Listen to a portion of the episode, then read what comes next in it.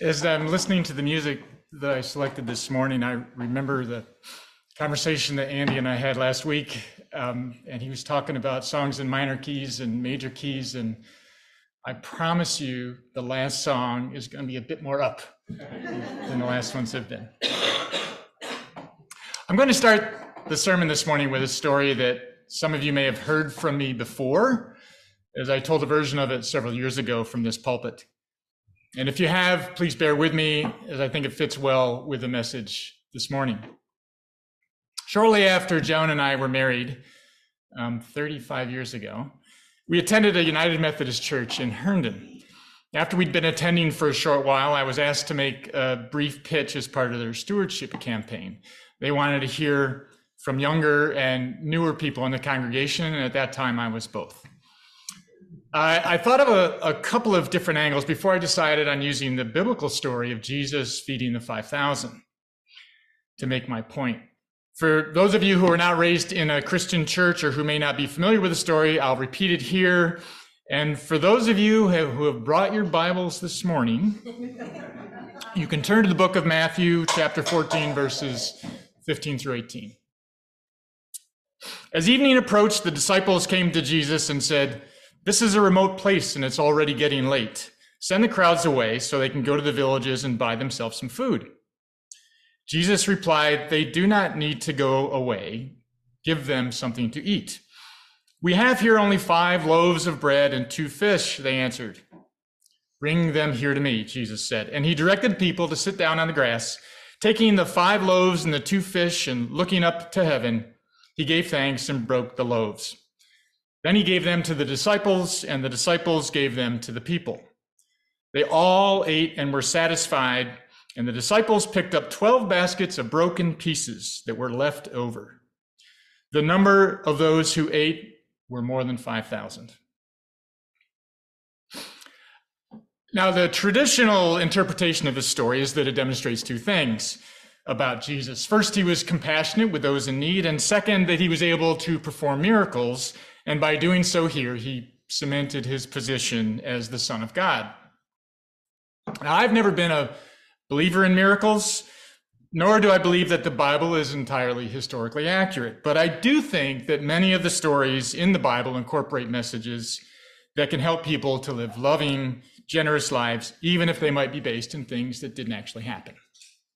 So, back to the Methodist Church and my stewardship message after summarizing the feeding of the 5,000 story. I suggested that maybe Matthew left something out. Maybe I said before Jesus passed around the baskets, he preached about generosity and giving to those less fortunate. And maybe he told the crowd, give according to your ability, take according to your needs. And more people gave what little they had for others. Maybe the miracle was actually the generosity of the crowd, a crowd that was not well heeled, that had little, but was inspired by Jesus' words give according to your ability and take according to your needs. And then I said something about us all needing things from the church inspiration on a Sunday morning, or consolation during a time of loss, or a sense of community. And we should all take those things as we need them. And in return, we should give as we are able of our time, our talent, our compassion, and our money. I don't have any idea how effective my little stewardship message was. But a couple of weeks later, I was on an airplane on a business trip, and I was leafing through the airline magazine as we were waiting for takeoff. And I happened on this story about Karl Marx, the founder of Marxism, the author of the Communist Manifesto and Das Kapital, who once wrote that religion was the opium of the people. And I came across one of his quotes from each according to his ability to each according to his needs. Not so different from my message a few weeks ago. So, in a conservative United Methodist church in the DC suburbs, I had essentially put the words of Karl Marx in the mouth of Jesus. and that may be the reason that I was not asked to speak again.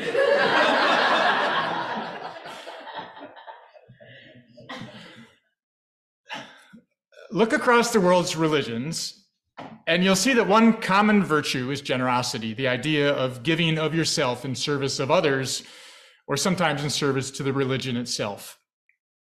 But different religions, denominations, different sects inspire generosity in different ways. Buddhism holds generosity as the first step on the path to enlightenment. Islam positions generosity towards others as an obligation, a social contract. Some religious leaders compel financial generosity, if you could call it that, through fear of perhaps eternal damnation. The Church of Latter day Saints, the Mormons, require an expression of generosity through service to the church as a criterion for membership. And again, this begs the question is it generous if it's required? And they also expect members of the church to be very generous with financial contributions. Unitarian Universalists imply the virtues of generosity through songs, readings, the UU principles, and of course, the annual service auction. Across many houses of worship, very often the question asked, either explicitly or implied, is how generous can you be? But what if we just changed the order of those words and asked, How can you be generous? What possibilities does that open up to us? And how does that help us nurture and heal ourselves, each other, and our world? What does it mean to be generous? The answer to that question, probably for many of you, begins thinking in monetary terms. Maybe it gets you thinking about philanthropists or wealthy individuals or corporations that make big donations to some worthy cause. There's a story in the Washington Post this past week about Joan Kroc and her $220 million contribution to NPR. Um, or maybe it's Jeff Bezos creating the Bezos Earth Funds and endowing it with $10 billion to fight climate change. On a more relatable scale, maybe it takes you back to our own pledge drive last spring and the congregational discussion that we had in June that we had about our budget. And perhaps there's a bit of concern that this is what this sermon is about. It is not. Generosity need not be limited to money. Generosity is showing a readiness to give more than is necessary or expected. And yes, that may include money, but it also uh, it may also include other things that we all possess within ourselves: our time, our talent, small acts of kindness, generosity of spirit. Generosity is about giving those things away without an expectation that you will receive anything in return, other than feeling good about what you have done. Uh, uh, Gandhi has has said, um, let me see if I can get this right because I don't have it written down here. The fragrance remains in the one that gives the rose. So, as an aside, I will say that I've come to expect that when I am generous with my time and put together a Sunday service, I will get something in return. And that something is a deeper understanding of myself by having to wrestle with the issue that I'm addressing and how I think and feel about it. It's personal development for me that never fails to deliver. And I would encourage any of you who are thinking about it to generously share your thoughts, your ideas, positions, hopes, and or fears in a Sunday morning sermon. For most of us, it's easier to give back, to be generous, when we have more of something. Jeff Bezos' net worth is $160 billion, so it probably wasn't too difficult for him to give 10 billion of that away. And while I don't have $160 billion or $10 billion or $1 billion or any, anything close to that, Many of you know that I've stopped working for a living in June. And some, some would call that retirement. I'm not yet comfortable with that term. Um, though I will say that retiring for me so far has been about finding new ways to be busy and to be tired again. So it's kind of retiring. That's a really bad dad joke. in, any case, I have more time for other activities than I had six months ago. And, and so I find that I'm generous in giving my time, not only to my family, but to other organizations, including but not limited to this church. I would likely not be leading this service today, for better or for worse, if I were still employed 40 or more hours a week. It's natural for all of us to be generous with things we have more of, whether that's money or time or talent. And those of us who will be leading us in the last song today are likely more willing to share their talent today because they have a lot of it. So, my gratitude for that. But let's not limit ourselves to generosity from abundance. There's a term that I came across several times as I was preparing for today, and, and that is generosity from scarcity. So let me illustrate what that looks like by a couple of stories. I came across the first story just this past week on the NPR website.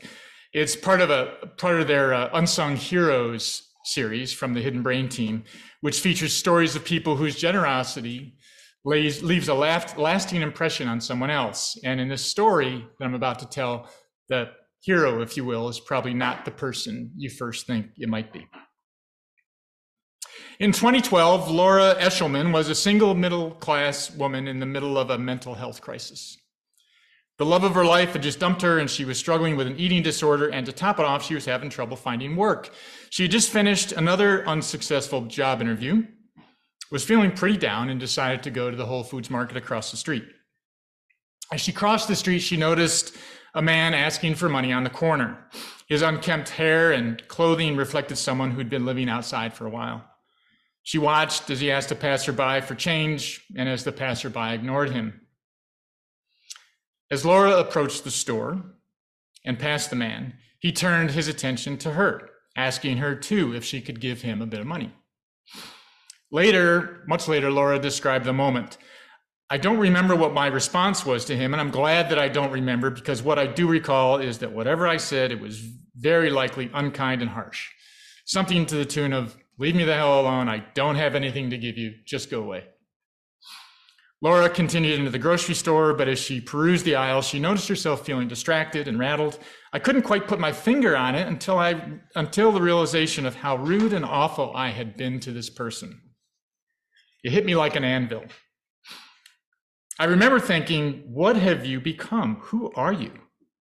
She left her groceries behind, rushed out to find the man who was still on the street corner. I hustled over to him, she says, began apologizing profusely, and dug out some change that I had of course that I had of course been at the bottom of my pocket the whole time. As she handed him the change, the man took her hand in both of his. And he just said, It's going to be okay. And Laura says, For the first time in a long time, I felt like somebody who was seeing my own pain. And I started to cry. Laura and the man stood together for a few moments before parting ways. She never saw him again. She said later, if he were here right now, I would love to be able to tell him that that moment on the street was one of the few glimmers of light in that extremely dark period of my life. The man on the street didn't have much at all. Most people would think he didn't have anything. But he had compassion and he shared it generously and he made a difference in a stranger's life. This next story probably won't make NPR, but it, it struck me as generosity from scarcity as well. It involves someone in our congregation who I know is a very busy lady. I'd asked her to join a task force that I'm on looking at options for expanding our space. And after listening to my pitch, her response was that while she'd love to help, her life was currently full to the rim between her job, her family, and her involvement in numerous outside activities and organizations, she just had no time to commit to anything. I got it.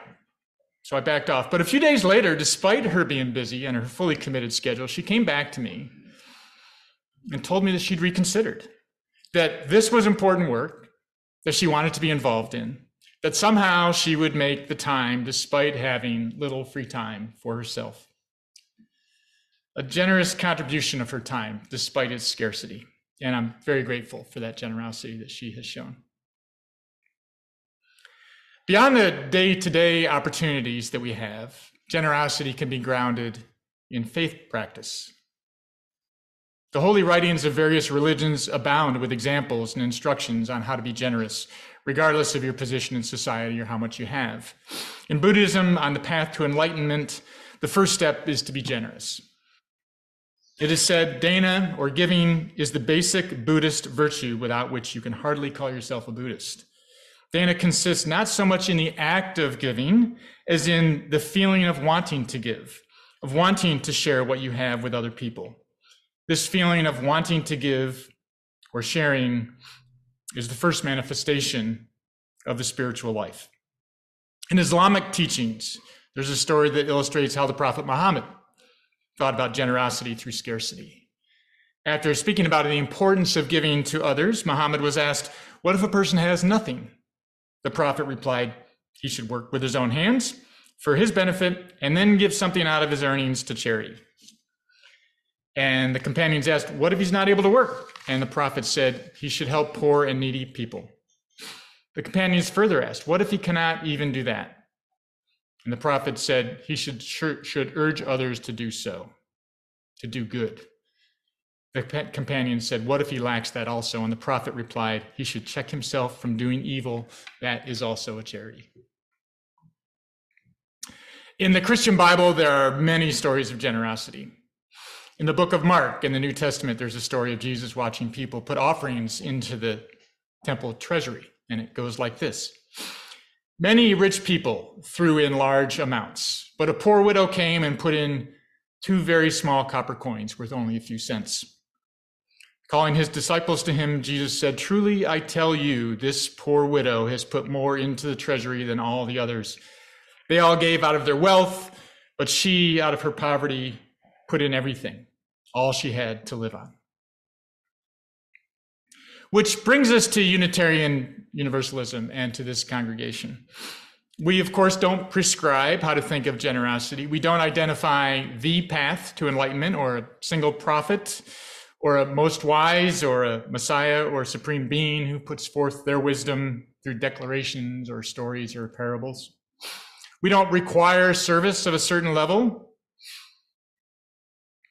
Uh, we don't require giving of a certain level as a prerequisite for membership. We don't have a set of commandments. But what we do have are a set of principles, seven principles, which UU congregations commit to affirm and promote. And if you'd like, you can find them in the front of the gray hymnal, because I'm going to read them aloud, and if, if you want to follow along. Um, and it's right before the first hymn. And while, uh, when, while generosity is not a standalone principle, the virtue of generosity is woven through each of them, if you look hard enough. As I read the principles aloud, think of how generosity, broadly defined, might be applied to each. The first principle, the inherent worth and dignity of every person. The second principle, justice, equity, and compassion in human relations. The third, acceptance of one another and encouragement to spiritual growth in our congregations. And the fourth, a free and responsible search for truth and meaning. The fifth principle is the right of conscience and the use of the democratic process within our congregation and in society at large. The sixth is the goal of world community with peace, liberty, and justice for all. And the seventh is respect for the interdependent web of all existence of which we are a part. I can see the, the web of generosity weaving through each of those, the thread of generosity weaving through each of those. Um, now, a bit of late breaking news. On Friday evening, as I was just about done with what I was going to say today, I opened an email from the Unitarian Universalist Association the umbrella organization for UU congregations in the US. And as it turns out, there's a well advanced proposal to replace the seven principles with six values. And yes, you guessed it, generosity is one of those values. And here's what the UUA proposes to say about generosity as a value we cultivate a spirit of gratitude and hope. We covenant to freely and compassionately share our faith presence, and resources, our generosity connects us to one another in relationships of interdependence and mutuality. Cool. As a UUCL board member and someone who wants to see us expand our reach, I want you to be generous to this church, generous with your time, your talents, and your monetary contribution. But as a citizen, I want you to be generous to the world. By being generous to the world, you will be generous to this church. And by being generous to the church, you will be generous to the world. Don't get stuck on how generous can I be. Instead, ask, how can I be generous? Give according to your ability, take according to your need, accept the generosity of others, and live in a way that others can receive generosity from you. Amen.